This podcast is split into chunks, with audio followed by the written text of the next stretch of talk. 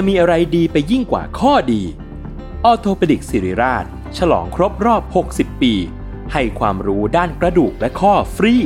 ในงาน 60 ปีออโทปดิกสิริราช กิจกรรมเสวนาความรู้สู่ประชาชน ยกขบวนแพทย์แนวหน้ามาโชว์เคสเทคโนโลยี และนวัตกรรมใหม่ๆ ของการรักษากระดูกและข้อ พร้อมเสวนาให้ความรู้ด้านสรีระ สุขภาพร่างกาย การออกกำลังกาย และกายภาพบำบัดเบื้องต้น แถมด้วยเวิร์กช็อป คอนเสิร์ตจากศิลปินนักแสดง และของรางวัลอีกเพียบ ตั้งแต่วันที่ 13 ถึง 17 พฤษภาคม 2567 ณ โถงอาคาร 100 ปี สมเด็จพระศรีนครินทร์ โรงพยาบาลสิริราช อ่านรายละเอียดกิจกรรมเพิ่มเติมได้ที่เพจสิริราชออโทเปดิกส์ s a l ม o n PODCAST มัน สด อร่อย ในปี 2000 เงินเฟอ้อของซิมบับเวเนี่ยเพิ่มสูงขึ้นมาอยู่ที่ 100%อ่าฮะในขณะที่ปี 2006 เงินเฟอ้อก็มาอยู่ที่ 1,200%ต่อเออปีเออเออปี 2007 เนี่ยเงินเฟอ้อของซิมบับเวเพิ่มขึ้นเป็น 66,000%ร้านค้าต่างๆเนี่ยพยายามเก็บสินค้าเอาไว้ครับพอเก็บของไว้ที่ตัวเองปุ๊บของก็ยิ่งขาดแคลนอ่าพอของยิ่งขาดแคลนก็ยิ่งแพงก็ของก็จะยิ่งโอ้โหแพงเข้าไปอีก คนสูงอายุจำนวนไม่น้อย ต้องพบชะตากรรมบางอย่าง เงินที่เขาเก็บมามันเท่าเดิม แต่สิ่งที่เขาจะต้องใช้เงินเพื่อจ่ายเนี่ยมันมีราคาเพิ่มสูงขึ้นอย่างมหาศาลครับกลายเป็นว่าเงินที่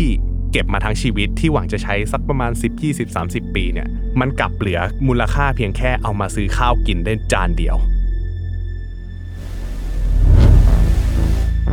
DPA สถาบันคุ้มครองเงินฝาก Presents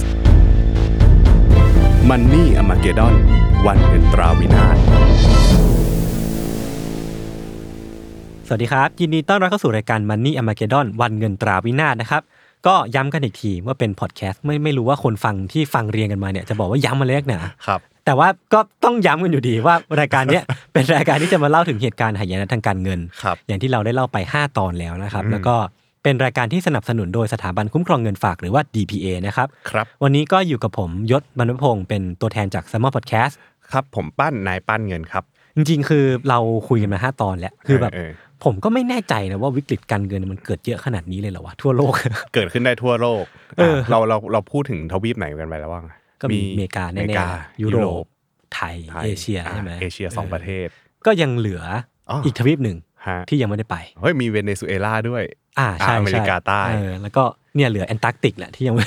มีไหมมีไม่เพนรู้มีเพนกวินมีฟองสรู้บู่ไม่เพนรู้กวินเหมือนอะไรอกันย่างเงี้ยพี่ปั้นพอหาเรื่องได้ไหมเออต้องไปดูก่อนว่าเพนกวินมันใช้ชีวิตกันยังไงวันนี้เรามาอยู่กันที่ทวีปแล้วก็ประเทศอะไรพี่ปั้นอ่า วันนี้นะครับเราอยู่กันที่ทวีปแอฟริกาใต้อ่าอ่า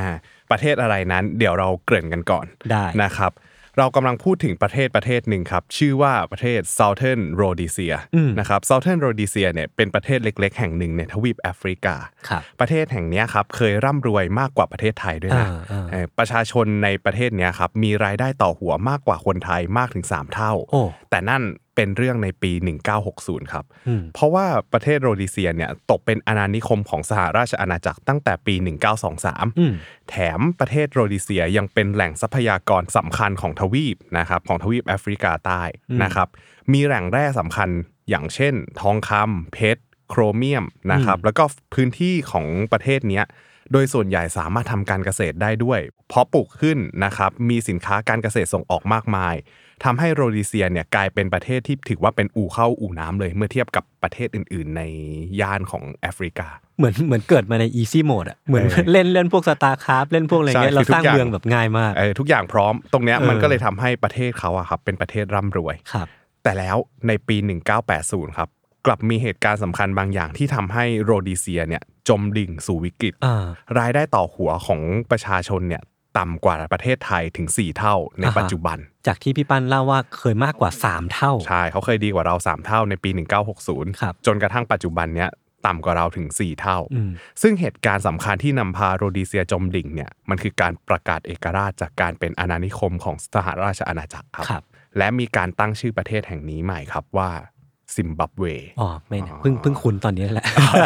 โรดีเซียไม่เคยได้ยิน เพิ่งจะคุ้นเออนะฮะวันนี้เรากำลังจะมาพูดถึงวิกฤตนะครับเงินเฟ้อที่ซิมบับเวกันครับผมคือต้องเกริ่นก่อนว่าหลังจากนี้ไม่ไม่เรียกโรดีเซียแล้วเรียกอ่าซิมบับเวเลยละกัน โดยในช่วงที่ซิมบับเวเนี่ยเป็นประเทศภายใต้อาณานิคมของอังกฤษเนี่ยเศรษฐกิจและกฎหมายทุก ๆ อย่างของเขาอะครับถูกควบคุมโดยเจ้าอาณานิคมอืมอ่าอืมยุคนั้นเป็นยุคล่าอาณานิคมครับนะครับพอ อังกฤษเข้ามาสหราชอาณาจักรเข้ามาเนี่ยมันก็เลยทำให้เขาเนี่ยกลายเป็นเมืองขึ้นของสหราชอาณาจักรอืมนะครับประชาชนผิวดำเนี่ยถือว่าเป็นชนพื้นเมืองเดิมเนาะครับแล้วก็เป็นประชากรส่วนใหญ่อืมนะครับเขามีการขายแรงงานให้กับเจ้าขุนมูลนายจากเกาะอังกฤษอ่าคือเหมือนกับว่าทางสหราชอาณาจักรหรืออังกฤษเนี่ยอืมก็เข้ามาเพื่อทำการล่าอาณานิคม นะครับเพื่อจะตักตวงทรัพยากรสำคัญในประเทศแห่งนี้เพราะอย่างที่เกริ่นไปว่าเดิมตอนที่เขาเป็นโรดีเซียเนี่ยเขาเคยจริงๆซิมบับเวปัจจุบันเนี่ยก็ถือว่ามีแหล่งทรัพยากรมากมายมหาศาลแล้วก็อู้ฟู่อ่าเป็นประเทศที่สามารถทำการเพาะปลูกขึ้นครับนะครับตรงเนี้ยมาทำให้กลายเป็นแหล่งทรัพยากรที่น่าเอามาเป็นเมืองขึ้นอืมซึ่งตรงจุดเนี้ยเนี่ยพื้นที่ส่วนใหญ่นะครับกว่า 70%เนี่ยตกเป็นของ คนผิวขาวอืมที่เป็นเจ้าเจ้าอาอาณาณานินิคคมมใช่ ก็เหมือนกับว่าเดิมทีเคยทำการเกษตรแบบคนผิวดำมาก่อน แต่พอมีสหราชอาณาจักรเข้ามายึดแล้วเนี่ยทำให้หลาย ๆ พื้นที่เนี่ยตกเป็นของเจ้าอาณานิคมครับผมนะครับประมาณ 70%ซึ่งตรงเนี้ยมันทำให้ประเทศของเขาอะเจริญขึ้น คือการที่เขายึดเป็นประเทศเมืองขึ้นเนี่ย การที่เขายึดมาเป็นเมืองขึ้นของตัวเองเนี่ยมันไม่ได้กลายเป็นว่าเฮ้ยเขายึดเฉยอ่าๆเขาเอาเรื่องของเทคโนโลยีเขาเอาเรื่องอาจจะเรียกเทคโนโลยีไม่ได้ อาจจะเรียกว่ากรรมวิธีนอะไรวัอตย่างกรเงี้รมยเออบางอนย่างวัตกรรมบางอย่างอ่าเอามาช่วยนะครับทำให้อ่าพื้นที่จากเดิมที่อาจจะเคยเพาะปลูกได้ดีแหละ แล้วเขาอาจจะเข้ามาทำให้มันเพาะปลูกได้ดีขึ้นอืมอืมมีผลผลิตมากขึ้น รู้ว่าควรจะทำการเกษตรยังไง รู้ว่าควรจะมีการเพาะปลูกยังไงให้เป็นระบบระเบียบอืมซึ่งตรงนี้เนี่ยมันทำให้ อ่ามันเกิดความเหลื่อมล้อืมำอ่าโอเคแหละ ได้กรรมวิธีได้นวัตกรรมได้องค์ความรู้ใหม่ ๆ เข้ามา แต่มันก็ทำให้เกิดความเหลื่อมล้ำเพราะว่าคนที่ทำงานมันเป็นคนพื้นเมืองเดิมอ่าคนเป็นแรงงานอ่าเป็นแรงงานใช้แรงงานไปอืมโดยที่เงินทุนส่วนใหญ่อะผลผลิตต่างๆ ถูกขายได้เนี่ยก็ตกเป็นของเจ้าอาณานิคมอืมตรงจุดเนี้ยมันทำให้เกิดความไม่พอใจครับของคนพื้นเมืองเดิมครับ มันก็เลยเกิดสงครามกลางเมือง แล้วก็มีการต่อสู้อยู่บ่อยครั้งอืมตัวละครสำคัญของเรื่องนี้เนี่ย ชื่อว่านายโรเบิร์ตมูกาเบครับมูกาเบเนี่ยเติบโตมาในตระกูลช่างไม้นะครับเขามีโอกาสได้ไปร่ำเรียนในประเทศแอฟริกาใต้นะครับคือเป็นประเทศที่จริง ๆ ก็มีการประกาศเอกราชอยู่เหมือนกันอืมนะครับแล้วก็ได้ไปทำงานสอนหนังสืออยู่ในประเทศกาหน้าช่วงหนึ่งอืมนะครับซึ่งกาหน้าเนี่ยก็ถือว่าเป็นประเทศที่ประกาศเอกราชเป็นประเทศแรกในอืมทวีปแอฟริกาใต้ครับนะครับซึ่งตรงเนี้ยมันทำให้เขาได้สัมผัสกับอ่า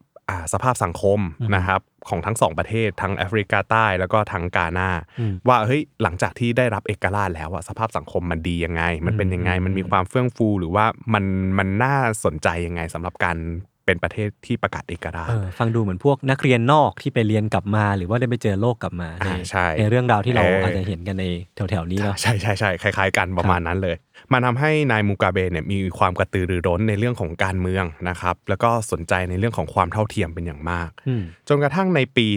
1964 นายมูกาเบเนี่ยถูกสั่งจำคุก 10 ปีด้วยข้อหาปลุกปั่นพลเมืองให้ต่อต้านรัฐบาลคนขาวครับอ่ารัฐบาลยังเป็นรัฐบาลของเจ้าอาณานิคมอยู่อืมนะครับทำให้เขาเนี่ยกลายเป็นสัญลักษณ์ของการต่อสู้เพื่อเอกราชอืมในที่สุดอืมอืมนะครับ เมื่อเวลาผ่านไปเขาถูกปล่อยตัวออกมาเนี่ย ก็กลับมาเข้าร่วมขบวนการทางการเมืองนะครับ เข้าร่วมกลุ่มต่อต้านรัฐบาลคนขาวอย่างต่อเนื่อง จนกลายเป็นสงครามทางการเมืองที่วุ่นวายอ่าฮะในที่สุดเนี่ยสงครามทางการเมืองก็สิ้นสุดลงนะครับเพราะว่าความรุนแรงเนี่ยมันรุนแรงจนเออเอาเข้าจริง ๆ อังกฤษเนี่ยก็ไม่ได้อยากจะทำสงครามนะครับ อังกฤษก็เลยประกาศมอบเอกราชให้กับโรดิเซียตอนนั้นนะครับในปี 1980 พร้อมกับเปลี่ยนชื่อประเทศนะครับเป็นสาธารณรัฐซิมบับเวอืมอ่าพร้อมกันนี้นะครับนายมูกาเบเนี่ยในฐานะของตัวแทนที่ต่อสู้มาอย่างยาวนาน ก็ชนะใจประชาชน ชนะการเลือกตั้งอย่างขาดลอยนะครับ แล้วก็กลายเป็นนายกรัฐมนตรีคนแรกของซิมบับเวโอ้เรื่องราวดูจะสดใสอ่าดูแบบเฮ้ยประเทศได้รับเออเอกราชเออทุก ๆ อย่างน่าจะเป็นไปอย่างสดใสครับประเทศก็อ่ามีการเลือกตั้งเป็นประชาธิปไตยอืมอ่าอืมอะอืมทุก ๆ อย่างมันดูเหมือนกับว่าเอ้ยเราไม่ต้องตกเป็นเมืองขึ้นใครแล้วทุก ๆ อย่างตอนหลังจากนี้แล้วก็ กลับมาดูแลตัวเองแล้วก็พัฒนาประเทศตัวเองกันไปครับซึ่งก็เป็นอย่างนั้นจริง ๆ ในช่วงแรกของการเป็นเอกราชเนี่ยทุกๆ อย่างดูสดใสดูรุ่งเรืองมาก เศรษฐกิจของประเทศซิมบับเวเนี่ยยังเติบโตดีอย่างต่อเนื่องนะครับนายมูกาเบก็พยายามลดความเหลื่อมล้ำของเศรษฐกิจภายในประเทศ ด้วยการที่แบบว่าเฮ้ยเดิมทีเนี่ย ขอเรียกสั้นๆว่าคนขาวแล้วกันเจ้าอาณานิคมตรงเนี้ยคนขาวเนี่ยเข้ามาเหมือนกับดูแลเศรษฐกิจต่างๆ มันทำให้เกิดความเหลื่อมล้ำใช่ไหมอืมอืมโอเค ถ้าอย่างนั้นเขาก็พยายามจะลดความเหลื่อมล้ำของเศรษฐกิจภายในประเทศ มันจะได้ไม่กลายเป็นว่าเฮ้ยเงินหรือว่าความมั่งคั่งมันไปกระจุกตัวอยู่ที่กลุ่มใดกลุ่มหนึ่งครับเขาก็พยายามทำให้ความเป็นอยู่ของคนพื้นเมือง ซึ่งเป็นฐานเสียงของเขาเนี่ยมันดีขึ้นนะครับ หลักๆเลยก็คือ นโยบายของการเพิ่มค่าแรงอืมนะครับแจกจ่ายอาหารนะครับสร้างโรงเรียนให้การศึกษาคนในประเทศ แล้วก็สร้างระบบสาธารณสุขที่มีคุณภาพมากขึ้นเออตรงเนี้ยดูดี ทุกๆ อย่างมันดูเป็นไปตามคันลองที่มันควรจะเป็นอืมภาพลักษณ์ของมูกาเบก็เลยดูดีมากนะครับเขาก็เลยกลายเป็นวีรบุรุษผู้ต่อสู้เพื่อเอกราชของประเทศ นอกจากนี้ก็ยังทำให้คนภายในประเทศเนี่ยเฮ้ยมีความเป็นอยู่ที่ดีขึ้น มีการลดความเหลื่อมล้ำมีการมีงานที่ดี เขาสะสมอำนาจและบารมีมากมาย จากความเชื่อมั่นของประชาชนภายในประเทศ จนกระทั่งสามารถรวมอำนาจทุกๆ อย่างไว้ที่ตัวเองอืมนะครับแล้วก็เปลี่ยนระบบ การปกครอง ให้ตัวเองกลายเป็นประธานาธิบดีได้ภายในปี 1987 เพื่อให้มีอำนาจมากขึ้น ใช่ เพื่อทำให้ตัวเองมีอำนาจมากขึ้น ครับ หลังจากนั้นพอมีอำนาจต้องไม่ลืมว่าเดิมทีอะอ่าประเทศเนี้ยมันมีส่วนผสมของพลเมืองสองสองแบบอ่านะอ่า ก็คือเจ้าอาณานิคมเดิม กับชนพื้นถิ่น อ่าชนพื้นถิ่นเดิมครับ นะครับ หลังจากนั้นเนี่ยเขาเริ่มมีการกีดกันชนผิวขาวอืมด้วยการเข้าไปลิดรอนสิทธิ์ต่างอืมๆนะฮะจนสุดท้ายแล้วเนี่ยที่ดินทำกินทั้งหมดภายในประเทศเนี่ยจากเดิมเคยเป็นของ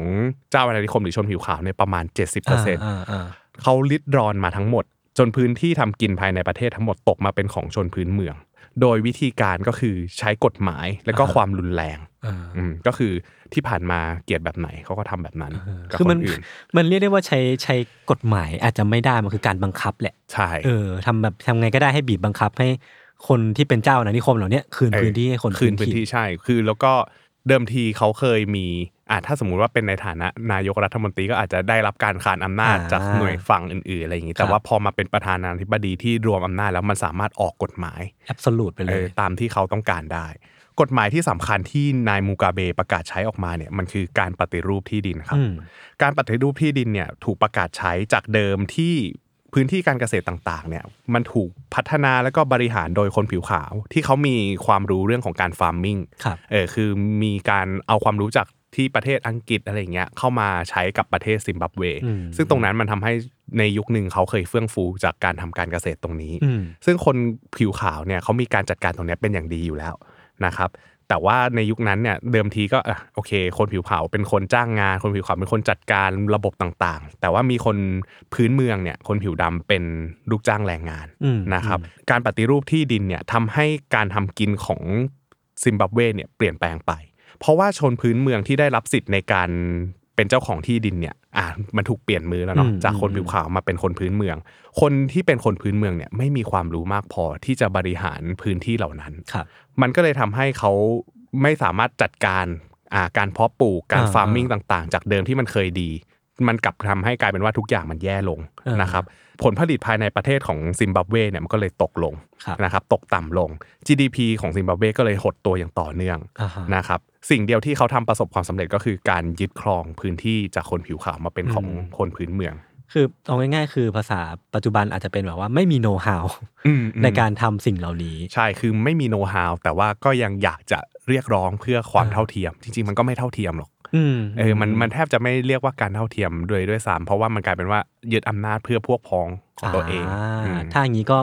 ไม่ค่อยดีเท่าไหร่ครับผมเออแล้วก็นโยบายต่างๆของนายมูกาเบที่เอามาใช้เนี่ยมันนำพาประเทศซิมบับเวไปสู่ความล้มเหลวหลายอย่างครับนะครับเรื่องแรกเลยก็คือเรื่องของการยึดคืนพื้นที่โดยที่ไม่จ่ายค่าชดเชยอืมทำให้ประเทศต่างๆ ในกลุ่มสหภาพยุโรปเนี่ยลุมต่อต้านการกระทำเหล่านี้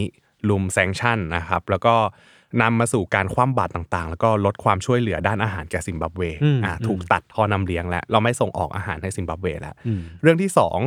การรวมอำนาจในรูปแบบของการเป็นประธานาธิบดีเนี่ยแม้จะอยู่ภายใต้ระบอบประชาธิปไตยอ่าแต่ก็เหมือนกับมีความเป็นเผด็จการในคราบประชาธิปก็คือไตยประชาธิปไตยไม่เต็มใบเท่าไหร่ใช่ตรงเนี้ยมีปัญหาคอร์รัปชันรุนแรงนะครับทำให้รัฐบาลเนี่ยจัดสรรงบประมาณในการทำการเกษตรไม่เต็มที่ ก็คือทำให้เหมือนกับว่าเงินที่มันควรจะไปถึงประชาชนอ่าอ่ามันไม่ลงไปถึงประชาชนจริงอ่าฮะๆนะครับมีการคอร์รัปชันในเรื่องของปุ๋ยเมล็ดพันธุ์ และก็เครื่องมือทางการเกษตรต่างอืมๆคนพื้นเมืองเนี่ยที่ได้รับครอบครองที่ดินจากการปฏิรูปกฎหมายแล้วเนี่ยเขาครอบครองแต่ผืนดินเปล่าอืมเขาไม่มีทุนอืมไม่มีการกระจายในเรื่องของอุปกรณ์ในการทำฟาร์มมิ่งต่าง ๆ มาเลย ไม่มีปัจจัยอะพูดง่าย ๆ ไม่มีปัจจัยอ่าฮะมันก็เลยกลายเป็นว่าพอไม่มีปัจจัยพื้นที่ที่ได้มา มันก็ไม่มีผลผลิต เอออก็ไม่มีรายได้ตามมา ใช่เพราะคนที่เขาเป็นคนพื้นเมืองในประวัติศาสตร์ในของเขาอะครับเขาเคยทำแต่แรงงาน รู้แต่ว่าต้องทำแรงงานยังไง แต่ไม่รู้ว่าช่วงนี้เวลานี้ควรจะต้องทำอะไร ควรจะต้องมีการเก็บผลผลิตในเวลานี้ หรือว่าต้องมีการเพาะปลูกในเวลานี้ หรือว่าต้องใส่ปุ๋ยในเวลานี้เขาแทบจะไม่มีความรู้เรื่องเหล่านี้เลยอืมนะครับพูดง่ายๆว่าเขายังขาดทักษะในการบริหารจัดการครับซ้ำร้ายพอนายจ้างที่เป็นคนผิวขาวเนี่ย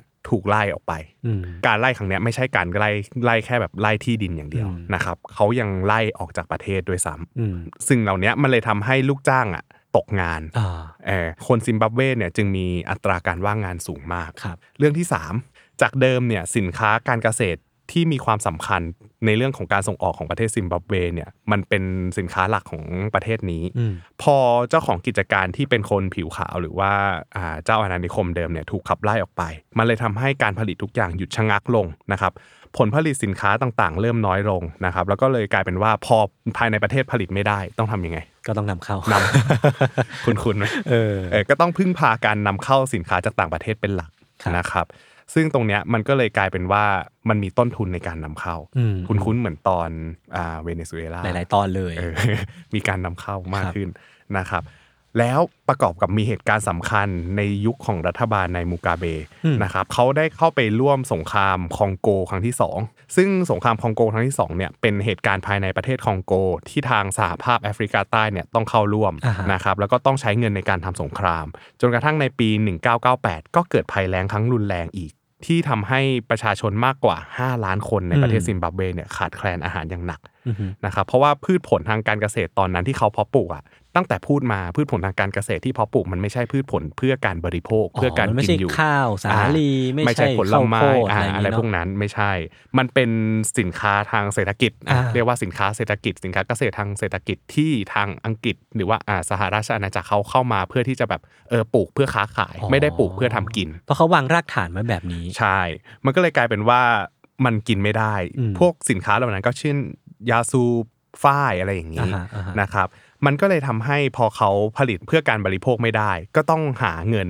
ไปนำเข้าสินค้าเพื่อมาบริโภคอืมจุดนั้นเองเนี่ยซิมบับเวต้องกู้เงินจาก IMF อืมนะครับมาเพื่อบริหารสถานการณ์ภายในประเทศครับอืมเศรษฐกิจที่ย่ำแย่ทั้งหมดเนี่ยมันทำให้ผลผลิตภายในประเทศไม่ดีและหนึ่งการบริโภคต่างๆ มันก็เลยต้องอืมนำเข้ามา มันก็เลยทำให้เกิดสินค้าราคาแพงมากขึ้นอ่าคือผลิตเองอะมันถูกกว่าอยู่แล้วอ่า แล้วอีกอย่างหนึ่งคือเขาขาดรายได้เนื่องจากการส่งออก เดิมทีเคยทำการเกษตรได้อย่างรุ่งเรืองเลย แต่พอปฏิรูปที่ดินปุ๊บการเกษตรทำไม่ได้ชะลอลงรายได้หายไปเออส่งออกไม่ได้ ดังนั้นแล้วเนี่ยมันก็เลยกลายเป็นว่าทุกๆ อย่างเนี่ยของเขาเนี่ยมันเริ่มเข้าสู่สภาวะการย่ำแย่อืมอ่าอืมรายได้หายรายจ่ายเพิ่มนี่มันพอกใช่เพราะนี่พอนี่มันเพิ่มรายจ่ายเพิ่มเนี่ยทาง เงินตราต่างประเทศที่บริษัทเคยได้จากการขายสินค้าด้วยการส่งออกเนี่ยครับรัฐบาลก็ขาดแคลนเงินจุดนี้อือฮึเพราะว่ามีการนำเข้ามากกว่า แล้วก็จะยิ่งขาดแคลนหนักเมื่อเขาไม่สามารถซื้อสินค้าเข้ามาได้อ่าเออคือพอพอไม่มีเงินนำเข้าสินค้าก็ไม่ได้เลยเออก็ไม่มีเงินไปจ่ายเขาตอนนี้ไม่มีเงินไปจ่ายเขาแล้วเออนะครับมันก็เลยทำให้ของทุกอย่างที่เขาเอาเข้ามาเนี่ย มันเป็นของมีค่าแล้วาพอมีของมีค่าของมันน้อย มันก็เลยกลายเป็นว่าความต้องการมันมีไงอ่าคนมันขาดแคลนอยู่ความต้องการที่จะซื้อมันมี ราคาสินค้าตรงเนี้ยมันก็ต้องสูงขึ้นครับในปี 2000 ไม่นานมานี้อืมเงินเฟ้อของซิมบับเวเนี่ยเพิ่มสูงขึ้นมาอยู่ที่ 100%อ่าฮะในขณะที่ปี 2006 เงินเฟ้อก็มาอยู่ที่ 1,200%ต่อเออปีเออเออซึ่งจุดเนี้ยมันทำให้เห็นตัวเลขของ hyperinflation อยู่เหมือนกันครับนะครับ รัฐบาลซิมบับเวเนี่ยต้องการกู้เงินจาก IMF เพิ่ม แต่ว่าก็ไม่สามารถกู้ได้ เพราะว่าหนี้เดิมเนี่ยก็ยังไม่ได้คืนเลยประวัติไม่ดีเออยังมีหนี้ก้อนเก่าอยู่มันก็เลยเกิดไอเดียเฮ้ยอันบรรเจิด 200 IQ มาอีกแล้วเหรอครับ กลับมาอีกครั้งครับ กับการแก้ปัญหาแบบ ผู้ชาญฉลาดอ่าของรัฐบาลครับนะครับคือการพิมพ์เงินอ่าฮะปริ้นปริ้นเงินออกมานั่นเองนะครับรัฐบาลก็เลยแก้ปัญหาด้วยการปริ้นเงินออกมาปริ้นเงินดอลลาร์ซิมบับเวนะครับอืมเพื่อเอาไปแลก USD หรือว่าแลกดอลลาร์สหรัฐครับนะครับแล้วจะเอาเงินที่แลกมาเนี่ยไปคืน IMF เพื่ออมที่จะได้กู้เงินก้อนใหม่ออกมาอืมอ่าซึ่งไอการที่พิมพ์เงินเนี่ย มันเป็นต้นตอของหายนะในเวเนซุเอลาอ่ามาแล้วใช่และมันก็เป็นต้นตอของหายนะของซิมบับเวนี้อีกครั้งอ่าฮะนะครับ จากเดิมเนี่ยอัตราแลกเปลี่ยนของอ่าเงินในประเทศซิมบับเวเนี่ยอยู่ที่ 1.6 ดอลลาร์ครับซิมบับเว แลกได้ 1 ดอลลาร์สหรัฐ พอรัฐบาลพิมพ์เงินออกมาเรื่อยๆเรื่อยๆเนี่ยจนทำให้เหมือนกับว่าเขาเขาต้องการตอนแรกนะเขาต้องการจะพิมพ์เงินออกมา เพื่อที่จะเอาไปใช้หนี้แค่นั้นแหละอืมนะครับรัฐบาลก็เลยไปขอว่าเฮ้ยมันมีสถาบันการเงินท้องถิ่นในแอฟริกาคนไหนบ้างที่สามารถรับเงินตรงเนี้ยไว้ก่อนแล้วขอเงิน USD มาก่อน เพื่อที่จะเอาเงินอะไปคืนอืม IMF พอเราเอาเงินไปคืนแล้วเนี่ยเขาจะเอาเงินตรงเนี้ยมาคืนอืมอ่าธนาคารท้องถิ่น ซึ่งตรงเนี้ยมันเลยทำให้ทางธนาคารท้องถิ่นเนี่ยรับแลกเงินที่พิมพ์มา ตรงเนี้ยพอเขาแลกเงินอะไรเรียบร้อยแล้วกระบวนการแลกเงินหมดเรียบร้อยแล้วทุกๆ อย่างต้องกลับไปสู่ภาวะเดิมอืมอ่าพอคืนเงิน IMF ไปเรียบร้อยปุ๊บ ก็ต้องหาเงินเอามาคืน ธนาคารท้องถิ่น ธนาคารท้องถิ่นในอ่าแอฟริกาเพื่อที่จะเอาเงินของตัวเองเนี่ยคืนกลับไป มาเพราะว่ามันไม่มีที่ไหนอยากจะเอาเงินของเขาไว้นาน เออ ไม่มีเออใครใช้เงินซิมบับเวพูดง่ายเออเพราะว่ามันมันมีอะไรหลาย ๆ อย่างที่มันส่อแววว่ามันจะลดค่าเงินลงทั้งการปริ้นเงินอะไรอย่างนี้ป่ะพี่ปั้นๆอ่าจริง ๆ แล้วจะบอกแค่ว่าจริง ๆ ประเทศที่รับสกุลเงิน ดอลลาร์ซิมบับเวอืมมันมีอยู่ที่เดียวบนโลกก็คือซิมบับเวคือประเทศประเทศอื่นเอาไปอะเพราะไม่ได้ใช้เออเอเออเอออเขาก็เลยกลายเป็นว่าโอเคยูเอามาวางไว้ได้นะ แต่ยูต้องเอาคืนไปนะไอไม่ได้อยากได้เออเออเออซึ่งด้วยความที่เขาเป็นสหภาพของแอฟริกาตรงเนี้ยครับเขาก็ต้องทำตามกฎตรงนี้ที่เขาเขาได้ทำร่วมกันไว้ ก็จะคล้ายๆกับของ EU ใช่ คือประเทศอื่นนะมันไม่ได้ต้องการเงินสกุลนี้เลยนะครับอืมดังนั้นเงื่อนไขที่รัฐบาลซิมบับเวทำกับสถาบันการเงินเหล่านั้นจริงๆครัอะบคือเขาก็ต้องซื้อเงินที่พิมพ์กลับมาอ่าด้วยการเอาพวกทรัพยากรธรรมชาติที่มีอ่าไปแลกนะครับด้วยการเอาทองคำเพชรแร่โครเมียมเนี่ยไปค้ำประกันไว้ก่อนโหเรียกได้ว่างัดทุกเม็ดอะใช่คือโอเคถ้าถ้าคุณจะเอาเงินตรงนี้ เออเดี๋ยวเราขอเอาทรัพยากรธรรมชาติที่เออมีมูลค่าเท่ากับตรงเนี้ยเอามาคืนนะอุ๊กัยนอันนี้ถือว่าใหม่นะคือเท่าที่ฟังพี่ปั้นเล่ามาอันเนี้ยเป็นอืมครั้งแรกที่ผมเคยได้ยินเทคนิคนี้ คือมันมันเป็นการแลกเปลี่ยนขึ้นในเมื่อประเทศเขาไม่มีเงินจริงๆอะอืมเขาก็ต้องหาสิ่งที่มันสามารถทดแทนเงินได้ ทองคำทดแทนเงินได้ เพชรก็มีมูลค่าอ่าแร่โครเมียมก็มีมูลค่าเหมือนกัน เขาก็เลยเอาทรัพยากรเหล่านี้ไปแลก มันยังเป็นโชคดีที่ซิมบับเวเขาเป็นแหล่งทรัพยากรเหล่านี้ไงอืมคือของถ้าเยอะคิดดูว่าถ้าเป็นประเทศอื่นอย่างเงี้ยอืมเออมันอาจจะซวยครับครับ ซึ่งระบบตรงเนี้ยเขาเขาเรียกว่าอ่า mineral black loan อืมนะครับอืมพอได้เงินซิมดอลลาร์ซิมบับเวกลับมาเนี่ย กลายเป็นว่าเขาเสียทรัพยากรไปนะอ่าได้เงินได้เงินดอลลาร์ซิมบับเวกลับมา ปริมาณเงินในระบบในประเทศอะมันมีเงินไอ้ก้อนนี้กลับเข้ามาเติมในประเทศ มันก็เลยกลายเป็นว่าปริมาณเงินมันเพิ่มขึ้นอย่างมหาศาลครับฮะเท่านี้ยังไม่พอครับ รัฐบาลยังสั่งพิมพ์เงินเพิ่มอีกอ่าเพื่อเอามาจ่ายตอบแทนให้กับเจ้าหน้าที่รัฐที่แบบเออคุณทำงานได้ดีมากนะอ๋อคุณคิดคุณคิดกลยุทธ์ต่าง ๆ อะไรอย่างเงี้ยคือจ่ายให้กับเจ้าหน้าที่รัฐ แล้วก็คณะรัฐมนตรี แล้วก็รวมถึงคนสนิทของรัฐบาลโอ้อัดฉีด ใช่ คือเหมือนกับว่าอะ คุณทำงานมาดี แล้วก็พิมพ์เงินให้คุณแล้วกันอ่านนะครับอ่าอ่าเงินที่ไปคืน IMF ที่เอาเอากลับมาตรงนี้ บวกกับเงินที่พิมพ์ใหม่เพื่อเอาอกเอาใจอืมพวกพ้องเดียวกันนะครับ มันก็เลยทำให้ ตรงเนี้ยกลายเป็นหายนะซ้ำเติม กลายเป็น super hyperinflation อือหือเพราะว่าในปี 2007 เนี่ยเงินเฟ้อของซิมบับเวเพิ่มขึ้นเป็น 66,000เปอร์เซ็นต์ตัวเลขมันเริ่มเริ่มเวอร์ขึ้นเรื่อยๆ ตามรอยเริ่เวมสูงขึ้นเนแล้วไปติดครับผมร้านค้าต่างๆเนี่ยพยายามเก็บสินค้าเอาไว้ครับเพราะว่าเริ่มรู้แล้วว่าเงินต่างอ่าๆมันไม่มีค่าๆแต่สินค้าที่เรามีอยู่เนี่ยมันมีค่านะเออเออดังนั้นน่ะเก็บไว้ก่อนนะครับ อีกอย่างหนึ่งที่เขาต้องรีบเก็บไว้อะเพราะว่าเขาโดนรัฐบาลออกกฎบังคับด้วยว่าครับให้ขายของต่ำกว่าเพดานราคาโอ้โหคือคุณกลไกอะในเมื่อคุณปริ้นเงินออกมา เงินในระบบมีมีเยอะขึ้นความต้องการมีเยอะขึ้นน่ะอืมราคาสินค้ามันก็จะเพิ่มขึ้นอืมถูกไหมอืมพอราคาสินค้าเพิ่มขึ้นอะเขาก็แก้ปัญหาง่ายๆ ไม่ให้มันเกิดภาวะเงินเฟ้อด้วยการอืมกดกดเพดานราคาลง มันไม่ได้ง่ายขนาดนั้นใช่คือคือพอมันกดเพดานราคาลงอะมันก็เลยเออไปกระตุ้นให้พฤติกรรมคนอะ จากเดิมที่แบบเฮ้ยเขาควรจะเอาของมาขายเอออะไรอย่างเงี้ยเออเขาก็ยิ่งเก็บเก็บของไว้มัที่นตัไม่วเอคุ้งมเนาะอืมพอพอเก็บของไว้ที่ตัวเองปุ๊บของก็ยิ่งขาดแคลนอ่าพอของยิ่งขาดแคลนก็ยิ่งแพงก็ของก็จะยิ่งแพงเข้าไปอีกวนลูปนะฮะกลายเป็นว่าร้านค้าต่างๆเนี่ยเก็บของตัวเองไว้หนึ่งก็คือเอาไว้เพื่อใช้บริโภคเองครับนะครับอีกส่วนหนึ่งก็เก็บไว้ขายในตลาดมืดอ่าก็คือตลาดที่มันแลกเปลี่ยนกันอย่างแฟร์ๆอ่าว่าแบบอ่าโอเค ในเมื่อราคามันควรจะเป็นเท่าเนี้ยเราก็ต้องขายได้เท่านี้อืมอะไรประมาณนี้ นะครับพอเงินตรงเนี้ยมันมันเริ่มส่อแววให้เห็นว่าเงินในระบบมันเริ่มไร้ค่าครับนะครับคนสูงอายุจำนวนไม่น้อย ต้องพบชะตากรรมบางอย่างอืมก็คือเงินที่ออมมาตั้งแต่การทำงานเนี่ยในช่วงในช่วงที่แบบเฮ้ยเขาเคยทำการเกษตรเขาเคยทำตรงเนี้ยออมมาเกษียณเนี่ยหวังจะใช้ชีวิตสบายๆสมมติว่าหนึ่งล้านอะอะสมมติว่าเงิน 1 ล้านบาทเนี่ยอยากจะอยู่ได้นานๆเลยอ่าอยากจะอยู่ได้ 20-30 ปีเลยครับนะครับกลายเป็นว่าพอเกิดภาวะเงินเฟ้อเนี่ย เงินที่เขาเก็บมามันมันมี1ล้านเท่าเดิมอ่าแต่สิ่งที่เขาจะต้องใช้เงินเพื่อจ่ายเนี่ยมันมีราคาเพิ่มสูงขึ้นอย่างมหาศาลครับกลายเป็นว่าเงินที่เก็บมาทั้งชีวิตที่หวังจะใช้สักประมาณ 10 20 30 ปีเนี่ยอืมมันกลับเหลือมูลค่าเพียงแค่เอามาซื้อข้าวกินได้โอ้โหจานเดียว เจ็บปวดว่ะเออนี่ดูดิขำไม่ออกเลยอะเออคือชีวิตเราแบบเฮ้ยเราแพลนไว้ว่าเออยี่สิบสามสิบปีเราจะอยู่สบายๆแต่กลายเป็นว่าวันหนึ่งเนี่ย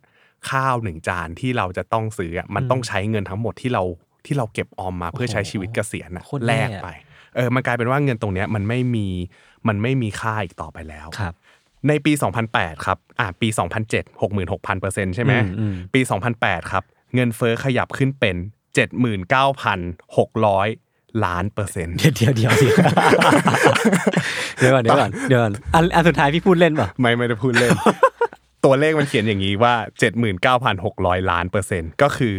ศูนย์กี่ตัวศูนย์ประมาณ 8 ตัว โอ้โห คือเจ็ดหมื่นเก้าพันหกร้อยเนี่ยก็เยอะกว่าอันที่แล้วแล้วนะ เออ ในมีล้านเติมเองเนี่ย เติมเข้าคือมันโอ้โห ก้าวกระโดดแบบโคตรหนักโคอะตรหนักนะข้คอรับซึ่งตรงเนี้ยรัฐก็เลยแก้ปัญหา ครับด้วยความ genius ของอืม รัฐบาลของเขานะครับ ก็เลยจัดทำธนบัตรชุดใหม่ขึ้นมา ด้วยการพิมพ์ธนบัตรมูลค่า 100 ล้านล้านดอลลาร์ซิมบับเวเอามาให้ประชาชนใช้กัน คือเหมือนเบเนเลยอะ ถ้ามีรูปให้ดูว่าจะเอารูปมาให้ดูเหมือนกัน ก็ ตัวแบงค์ธนบัตรเขามีจริงนะครับอืมก็คือเป็นตัวเลขหนึ่งนำหน้าครับแล้วก็มีศูนย์สิบสี่ตัวโอ้โหไม่เคยเห็นตัวเลขนี้มาก่อนขนาดลงทุนในหุ้นยังไม่เคยเห็นตัวเลขนี้มาก่อนเหมือนกันครับสำหรับประเทศไทย สกุลเงินที่ได้รับความคุ้มครองจากสถาบันคุ้มครองเงินฝาก หรือ DPA คือสกุลเงินบาท ที่ถูกฝากเข้าไปในบัญชีประเภท ฝากประจำออมทรัพย์ กระแสรายวัน ใบรับฝาก และบัตรเงินฝาก DPA จะคุ้มครองเงินของผู้ฝากในสกุลเงินบาทเท่านั้น ปัจจุบันสถาบันการเงินหลายแห่ง มีบริการรับฝากเงินตราต่างประเทศ ซึ่งประชาชนสามารถใช้บริการเงินฝากประเภทนี้ได้ เช่นกัน เพื่อประโยชน์ในการทำธุรกิจ เพื่อการลงทุน หรือเพื่อวัตถุประสงค์อื่นๆ ก็ตาม แต่การคุ้มครองเงินฝากของ DPA จะไม่ครอบคลุมบัญชีประเภทดังกล่าว เนื่องจากไม่ใช่สกุลเงินบาท สำหรับชาวต่างชาติที่เปิดบัญชีเงินฝากกับสถาบันการเงินตามกฎหมายว่าด้วยสถาบันคุ้มครองเงินฝากที่อยู่ในประเทศไทย ก็จะได้รับการคุ้มครอง ต่อเมื่อเป็นบัญชีเงินฝากภายในประเทศที่เป็นสกุลเงินบาทเช่นกัน กลายเป็นว่าตรงนี้มันเกิดภาวะเงินเฟ้อที่โคตรจะรุนแรงเลย ชาวซิมบับเวทนไม่ไหวอยู่แล้วนะครับก็เลยออกมาประท้วงต่อต้านรัฐบาล จนปี 2009 รัฐบาลได้ประกาศยกเลิกใช้สกุลเงินดอลลาร์ซิมบับเวในประเทศนะครับ แล้วก็ยอมรับเงินสกุลอื่น ๆ เข้ามาใช้ในประเทศแทน อย่างเช่น ดอลลาร์สหรัฐ หรือว่าเงินแรนของแอฟริกาใต้ครับส่วนเนี้ยมันก็เลยช่วยบรรเทาปัญหาเงินเฟ้อได้บ้าง คือมันช่วยยังไงพี่ปั้นคือในแง่แบบปฏิบัติแล้วอะพอมันมีการซื้อขายกันแบบเป็นดอลลาร์เป็นอ่าเงินแรนเนี่ยอ่าคือมันมันแฟร์ขึ้นใช่ไหมคือเหมือนกับว่าพอเขามีมีการแลกเปลี่ยนที่ เป็นเหตุเป็นผลกันมากขึ้นนะอ่าคือเหมือนกับว่าเราก็ใช้เงินดอลลาร์ที่มันไม่ได้มีการเฟ้อออ่านนึกออกแล้วอ่า ตรงเนี้ยมาแลกกับสินค้าภายในประเทศที่พอเทียบกับสินค้าอื่นอะอย่างเช่นว่า ไก่หนึ่งตัวอ่าอ่าไก่หนึ่งตัวในซิมบับเวควรจะเท่ากับไก่หนึ่งอืมตัวในแอฟริกาใต้นะฮะมันก็ควรจะมีตัวของมูลค่าทางการแลกเปลี่ยนที่เท่าเทียมกันมากกว่านี้ครับคือมันช่วยนะ มันช่วยเรื่องการบรรเทาปัญหาเงินเฟ้อได้บ้างอืมแต่ว่า มันก็ยังไม่ไม่มีวี่แววว่ามันจะหายดีอ่าฮะเออคือมันยังมันยังมีความยากลำบาก ยังมียังมีภาวะเงินเฟ้ออยู่ซิมบับเวก็เลยกลายเป็นว่าเขาอะพอรู้สึกว่าแก้ปัญหาด้วยวิธีการอย่างเงี้ยมัน work เขาก็เลยกลายเป็นว่าเขาไม่กลับไปใช้เงินดอลลาร์ซิมบับเวของตัวเองอีกเลยอืมนะครับตอนจนตอนนี้ก็ยังไม่ได้ใช้เงินสกุลเดิมนะอืมนะครับความยากลำบากทั้งหมดเนี่ยตกมาที่ประชาชนครับ ชาวซิมบับเวบางส่วนนะครับเลิกประกอบอาชีพทั้งหมด แล้วก็ไปร่อนทองในแม่น้ำอ่าร่อนทองในที่นี้ก็คือทำเพื่ออะทองมันมีค่าที่เป็นราคากลางของโลกเขาก็เลยล่อนทองเพื่อที่จะเก็บทองเนี้ยเป็นเหมือนกับว่าเป็นตัวกลางในการแลกเปลี่ยนแทนอือฮึนะครับแล้วเอาไปแลกอาหารในการประทังชีพรายวัน ประทังชีวิตรายวันนะครับ เพราะว่าเงินในประเทศเนี่ยจริง ๆ มันไม่มีค่าอะไรอีกต่อไปอืมถ้าจะเอาเงินต่างประเทศมาใช้บางทีเขาก็ไม่รู้เหมือนกันว่าเขาจะไปหามาจากไหนอืมเพราะว่า มันก็ยังไม่ได้อย่างที่พี่ปั้นพูดมันยังไม่ได้แพร่กระจายไปทุกส่วนใช่ในในส่วนหนึ่งก็คือการที่เขาเอาระบบตรงนี้เข้ามาใช้มันยังไม่เสถียรด้วยอ่านะครับมันยังไม่ได้มีการเซตแล้วก็ความคุ้นเคยของประชาชนเนี่ยมันยังไม่มันยังไม่เหมือนตอนที่เขาเคยใช้ดอลลาร์ซิมบับเวอยู่ครับนะครับทีนี้เนี่ยมันไม่ได้มีแค่เรื่องของการร่อนทองเพื่อหาเลี้ยงชีพตัวเอง ชาวซิมบับเวก็หมดหวัง บางคนก็หมดหวังกับประเทศตัวเองอืมก็เลยย้ายประเทศครับครับอพยพไปทำงานในประเทศอื่น ๆ มากกว่าครึ่งหนึ่งอืมคิดดูว่าพอคนออกแรงงานหาย คนที่ออกไปเนี่ย ส่วนใหญ่มันก็ควรจะเป็นคนที่มีความสามารถอ่าแพทย์พยาบาลหรือว่าอ่านักธุรกิจหรือว่าอ่าอะไรหลาย ๆ อย่างที่เขามีความสามารถในการที่จะย้ายออกนอกประเทศ เพื่อที่จะไปเลี้ยงชีพตัวเองได้ในประเทศอื่น ๆ ตรงเนี้ยมันก็เลยทำให้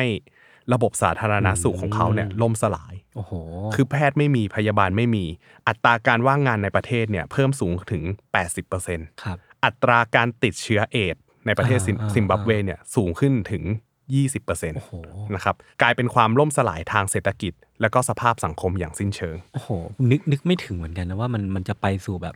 สาธารณูปโภคขนาดเนี้ยคือทุกๆ อย่างมันส่งผลกระทบกันไปเออทั้งหมดพอมันคนมันไม่อยากทำงานคนมันไม่อยากอยู่ในประเทศแล้วอะกลายเป็นว่า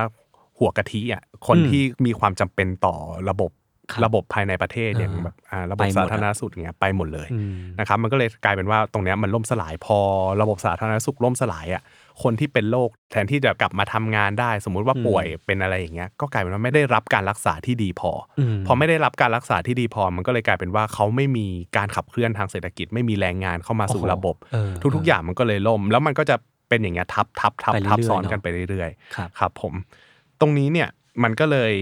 เกิดการที่เหมือนกับว่าเป็นความรุนแรงทางการเมืองมากขึ้นอืมมีความพยายามจะล้มล้างอำนาจจากฝ่ายตรงข้ามของนายมูกาเบอืมเพราะว่าจริงๆเนี่ยนายโรเบิร์ตมูกาเบเนี่ยครองอำนาจในฐานะประธานาธิบดีเนี่ยมายาวนานถึง 37 ปีครับเป็นผู้นำในระบอบเผด็จการในข้าบประชาธิปไตยอย่างที่บอกอ่านะครับที่มันไม่สามารถแบบ ตรวจสอบได้ ไม่มีการถ่วงดุลอำนาจอืมนะครับแล้วก็นายมูกาเบสามารถใช้อำนาจได้อย่างอิสระครับนะครับตรงเนี้ยเขาก็เลยสามารถใช้กำลังในการปราบปรามศัตรูทางการเมืองได้นะครับแล้วก็กำจัดฝ่ายต่อต้านได้อย่างเด็ดขาดอืมรวมถึงผู้นำกลุ่มน้อยต่างๆ ให้แบบให้พ้นไปจากประเทศเลยครับ ตรงเนี้ยในหลายทศวรรษที่ผ่านมาเนี่ยเขามีการควบคุมเสรีภาพทางสื่อ นะครับแล้วก็อาศัยความกลัวเป็นเครื่องมือในการดำรงอำนาจต่อไปอืมโดยที่แม้คะแนนความนิยมในตัวเขาอะจะลดลงเรื่อยๆเรื่อยๆก็ตาม แต่ว่าสุดท้ายแล้วอะเขาก็ยังไม่ได้รู้สึกว่าเออตรงเนี้ยมันเดือดร้อนอะไรเขา มันก็เลยกลายเป็นสงครามทางการเมืองที่วุ่นวาย มีการเอาทหารออกมาควบคุมความสงบเรียบร้อยตรงนี้อืมนะครับ คือมันวุ่นวายทั้งภาพเศรษฐกิจสภาพสังคม แล้วก็ยังมีเรื่องกลางเมืองอีก แล้วก็อีกชนวนเหตุสำคัญหนึ่งที่ทำให้กองทัพเนี่ยต้องรีบออกมาควบคุมความสงบภายในประเทศเนี่ยมันก็คือความพยายามในการสืบทอดอำนาจอืมนะครับคือนายโรเบิร์ตมูกาเบเนี่ยพยายามวางตัวของเกรซมูกาเบก็คือภรรยาของตัวเองอืมเป็นผู้สืบทอดอำนาจทางการเมืองหลังจากที่ตัวเองเนี่ยลงจากอำนาจแล้วครับแต่ว่าประชาชนโดยทั่วไปเห็นครับว่าเกรซมูกาเบเนี่ยใช้ชีวิตยังไงอืมมีการใช้แบรนด์เนมติดความหรูหราฟู่ฟ้า แล้วก็ มีความพยายามอย่างเสร็จสับที่จะทำให้เธอเนี่ยกลายเป็นผู้สืบทอดอำนาจเผด็จการอย่างน่าเกลียดทำให้ความที่ประชาชนเนี่ยเดิมทีมีความเป็นอยู่ที่ยากลำบากอยู่แล้วเนี่ยอ่าเขาก็เกิดความเห็นอย่างนี้ไม่พอใจมากอืมๆนะครับเห็นอย่างนี้มันชัดเจนว่าเฮ้ยคุณหลงระเริงอยู่กับอำนาจ คุณต้องการจะสืบทอดอำนาจนี่ ครับความวุ่นวายมันก็เลยเกิดขึ้น ตรงนี้ก็เลยกลายเป็นว่าเฮ้ยเขาต้องรีบใช้อำนาจทหารเนี่ยเข้ามาควบคุมอืมซึ่งการใช้อำนาจทหารตรงเนี้ยมันก็ต้องใช้งบประมาณเยอะอยู่เหมือนกันอืมนะครับตรงเนี้ยมันก็เลยกลายเป็นว่าเฮ้ยประเทศเนี่ยแทบจะไม่มีความหวัง เพราะว่าเงินที่ควรจะใช้เพื่อช่วยเหลือประชาชนกลับกลายเป็นว่าใช้เพื่อสืบทอดอำนาจของนายมูกาเบแล้วเพื่อเอามาทำร้ายประชาชนอีกทีหนึ่งใช่ ตรงเนี้ยมันก็เลยทำให้ประชาชนมีความหวังว่ามันจะมีการเปลี่ยนผ่านอำนาจครั้งใหม่ครับ จนกระทั่งสุดท้ายแล้ว อำนาจไม่สามารถอยู่ได้ยืนยงครับอืมนายมูกาเบเนี่ยถูกทำรัฐประหารในปี 2017ครับนะครับก้าวลงจากตำแหน่งเพราะว่าทนกับกระแสความกดดันจากหลายฝ่ายไม่ไหวอืมโดยเฉพาะจากประชาชนและกองทัพที่ก็เบื่อหน่ายกับตัวของเขาอีกเหมือนกันอืมคือกองทัพอะแม้จะอยู่ข้างนายมูกาเบก็ตาม แต่ว่าสภาพความเป็นอยู่ภายในประเทศมันไม่ได้ดี มันไม่ได้แบบอืมเออ มันไม่ได้มีอะไรที่ทำให้ ไม่มีสาเหตุให้เขาต้องไป support นายมูกาเบอีกเออต่อไปอะ เออมันก็เลยกลายเป็นว่าเฮ้ยหลาย ๆ อย่างมันไม่มีอะไรดีขึ้นชาวซิมบับเวก็เลย ก็เลยรู้สึกว่าเออ ถ้าอย่างนั้นก็ไม่ต้องให้นายมูกาเบอยู่บนตำแหน่งต่อละกันก็ออกมาประท้วงกันอืมนะครับแล้วก็ทุก ๆ อย่างก็เป็นไปได้ด้วยดีครับนะครับแต่ก็ยังมีประชาชนชาวซิมบับเวส่วนหนึ่งที่ยังให้เกียรติ แล้วก็ยังมองนายมูกาเบเป็นบุคคลสำคัญนะอืมเพราะว่าเขาก็เป็นหนึ่งคนที่ออกมาเรียกร้องเอกราชอ่าเพียงแต่ว่าการเรียกร้องตรงเนี้ยอาจจะมีการบริหารที่ผิดพลาดอืมนะครับ ประเทศซิมบับเวก็เลยกลายเป็นอีกประเทศหนึ่งที่ตกอยู่ภายใต้สภาพใกล้ล่มสลายครับ จริงๆอะความหนักอาจจะไม่เท่าเวเนซุเอลาอ่านะครับแต่ถ้าเทียบความเสื่อมถอยแล้วเนี่ยจริง ๆ ถือว่าหนักอยู่เหมือนกัน เพราะว่าเทียบกับทรัพยากรความสามารถในการดำรงชีวิต พื้นที่ในการทำการเกษตรต่าง ๆ ตรงเนี้ยมันเคยดีกว่าประเทศไทย แล้วก็ผลผลิตทางการเกษตรผลผลิตต่อหัวอืมนะครับภายในประเทศเนี่ยเคยดีกว่าประเทศไทยด้วยซ้ำอืมแต่ปัจจุบันเนี่ยตกอยู่ภายใต้ความลำบาก สาเหตุหลักก็อย่างที่บอกแหละ เพราะว่าการบริหารประเทศที่ผิดพลาดของรัฐบาลที่กลุ่มอำนาจไว้แบบเบ็ดเสร็จครับประมาณนี้โอ้โหคือมันมันได้เห็นอะไรหลาย ๆ อย่างในตอนเนี้ยมันเห็นการเติบโตใช่การเห็น potential ของประเทศประเทศหนึ่งที่ก็มีทรัพยากรแบบเยอะอะอืมคือมันไม่ได้ต่างอะไรจากประเทศที่เรา อย่างประเทศไทยเองก็มีมีทรัพยากรเยอะอ่ามีเป็นใช่อู่แหล่งข้าวการอู่ท่องน้เที่ยวำเอออย่างประเทศนี้มันผมว่ามันมีเป็นประเทศที่มี potential เยอะมากอะไรเงี้ยครับครับ แต่ว่าในแง่หนึ่งมันก็ต้องพูดหลาย ๆ เรื่องเนาะอืมเรื่องของการแทรกแซงของการล่าอาณานิคมด้วยแหละอ่าที่แบบเข้ามาวางรากฐานให้ประชาชนไม่สามารถลุกขึ้นมาเป็นคนที่สามารถหาเงินเองได้อะใช่ คือจริง ๆ จะบอกว่าถ้าเกิดว่าในยุคอาณานิคม ถ้าเกิดว่าเขามีการกระจายใช่ดีใช่มีการแบบดูแลคนพื้นถิ่นให้มันดีกว่านี้เออมันก็อาจจะไม่เกิดการต่อสู้หรือว่าความโกรธแค้นทางการเมืองเออเออตรงเนี้ยถ้าสมมติมันดีมาตั้งแต่ระบบตอนแรกครับมันก็อาจจะไม่เห็นความอยากแก้แค้นของนายมูกาเบะจริง ๆ จะพูดว่าอยากแก้แค้นเราก็คงพูดไม่ได้เพราะว่าเราไม่รู้ว่าเขาคิดอ่ายังไงน่าใช่ใช่ใช่แต่สุดท้ายแล้วสิ่งที่เขากระทำออกมาก็คือเขาพยายามทำให้ เหมือนกับว่าเขาเกลียดยังไงเขาทำอย่างนั้นอยู่เหมือนกันเออมันมันมันมีอะไรหลายอย่างที่มันย้อนกลับมาเป็นพฤติกรรมที่เขาทำเองอะใช่เช่นการปิดกั้นสื่อการอ่าคอร์รัปชันการเห็นแก่พวกพ้องอะไรเงี้ยมันเออมันย้อนกลับมาเออหมดเลยอะใช่ มันก็เลยกลายเป็นว่าสุดท้ายแล้วอะ ปัญหาที่มันเกิดขึ้นจากตรงเนี้ยมันคล้ายๆ กับภาพของเวเนซุเอลาครับก็คือการบริหารเงินที่ผิดพลาด แล้วก็อืมความไม่มีประสิทธิภาพของผู้นำเองอืมนะครับแล้วก็อีกอย่างหนึ่งก็คือเรื่องของการรวมอำนาจไว้มากเกินไปด้วยอืมนะฮะผมรู้สึกว่านโยบายทางการเงินอะระดับอืมมหาภาคอะอืมมันเป็นเรื่องที่สำคัญมาก พอได้ฟังเรื่องที่พี่ปั้นเล่ามาแบบอืมหลาย ๆ เรื่องเนี่ยรู้สึกว่ามันบางทีเวลาเล่ามาอย่างเงี้ยผมก็ไม่แน่ใจเหมือนกันว่าก่อนที่จะออกนโยบายนี้ออกมา เช่นการปริ้นเงินเนี่ยอืมมันมีการปรึกษา ใครบ้างวะ คือมันดูแบบเออเออเอออยู่ดีก็ออกมาเลยงี้หรออะไรเงี้ย คือจริง ๆ ด้วยความที่ตอนนั้นเขาเป็นการรวมอำนาจแหละอืมมันก็เลยทำให้สิ่งที่เขาคิดแล้วจะทำอะมันก็เลยเบ็ดเสร็จอยู่ที่ครับเขาอย่างเดียวอืมแต่ว่าถ้าเป็นอย่างประเทศที่เขามีการคานอำนาจ หรือว่ามีการปรึกษาอะอย่างมีฝ่ายรัฐบาล มีฝ่ายค้านคอยพูดถึงสาเหตุที่ไม่ควรทำอะไรเงี้ยอืมอืมมันก็อาจจะมีคนคอยดึง ดึงไม่ให้รัฐบาลที่ไม่มีประสิทธิภาพเนี่ยทำในสิ่งที่ผิดพลาดได้อืมอืมนะฮะ แต่ว่าตรงนี้เนี่ยมันกลายเป็นว่าทุกๆคน คือถ้าพูดถึงระบบเผด็จการมันก็เลยกลายเป็นว่าคนที่อยู่บนสุดอะเขาจะรับฟังเสียงของคนที่อยู่รอบข้างอืมซึ่งคนที่อยู่รอบข้างก็ต้องการอำนาจที่แบบก็ต้องการต้องก็ต้องการเอาหน้าเอาตาอ่าอะไรประมาณนี้อ่าก็คือแบบก็พูดโอเคทำอย่างนั้นดีครับผมอ่าเหมาะสมครับนายอะไรอย่างเงี้ยก็ว่าไปเออเออเออก็มันก็เลยกลายเป็นว่ามันมีแต่แรง support เขาครับไม่ได้รู้สึกว่าการที่เขาอยู่จุดบนเนี่ยมันจะมีแรงต่อต้านอะไร เขาก็เลยเห็นดีเห็นงามไปหมดทุกอย่าง อืมอันนี้คือจากลักษณะของเผด็จการครับ นะครับแล้วก็อีกเรื่องหนึ่งที่ทำให้เกิดภาวะของวิกฤตเศรษฐกิจอ่าตรงเนี้ยวิกฤตของเงินเฟ้อครับส่วนหนึ่งก็มาจากต้องต้องย้อนกลับไปว่าเฮ้ยเขามีการนำเข้าเข้ามาเยอะนะอืมในขณะเดียวกันว่าเฮ้ยถ้าเกิดว่าเขานำเข้ามา คุณคุณสามารถนำเข้าได้ ถ้าเกิดว่าคุณมีการส่งออกหรือมีรายได้ของประเทศที่ดี ทดแทนมาเป็นอ่ามันตามันช่างมีการกันทดแทนกัน แต่ทั้งนี้ทั้งนั้นมันก็เลยกลายเป็นว่ากลับไปที่จุดเดิมครับ ก็คือกลับไปคุยกันว่า ทำไมเขาถึงไม่มีการผลิตและส่งออก เพราะว่าคนในประเทศไม่มีความสามารถอ่าเพียงพอครับคือเขาใช้เป็นแต่แรงงาน แต่เขาไม่มีความสามารถในการจัดการ farming ต่างๆ อย่างที่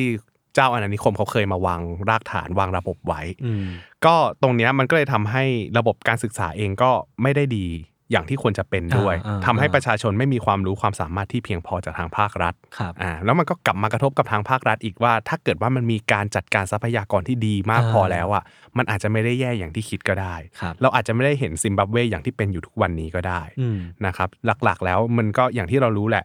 ระบบการปกครองนะครับความรู้ความสามารถของประชาชนภายในประเทศ การสนับสนุนจากทางภาครัฐ แล้วก็การพัฒนาทักษะเพื่อการเรียนรู้ แล้วก็หาเลี้ยงชีพตัวเองเนี่ยเป็นบทเรียนสำคัญที่เราได้เรียนรู้เลยว่า ของพวกเนี้ยจำเป็นต่อประชาชนทุกคนที่อยู่ภายในประเทศอืมนะฮะครับโอเค ก็ยังคงเข้มข้นเหมือนเดิม 6 ตอนและยังไม่แผ่ว ใช่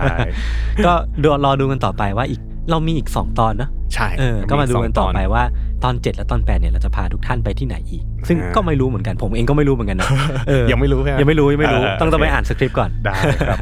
งั้นก็ติดตามรายการ Money m a g e d o n วันเงินตราวินาศที่ได้รับการสนับสนุนจาก DPA สถาบันคุ้มครองเงินฝากในทุกๆ วันจันทร์และพฤหัสบดีของทุกๆ สัปดาห์นะครับ ติดตามได้ทุกช่องทางของ s ซ m o n Podcast เลย วันนี้พวกผมสองคนลาไปก่อน สวัสดีครับ สวัสดีครับ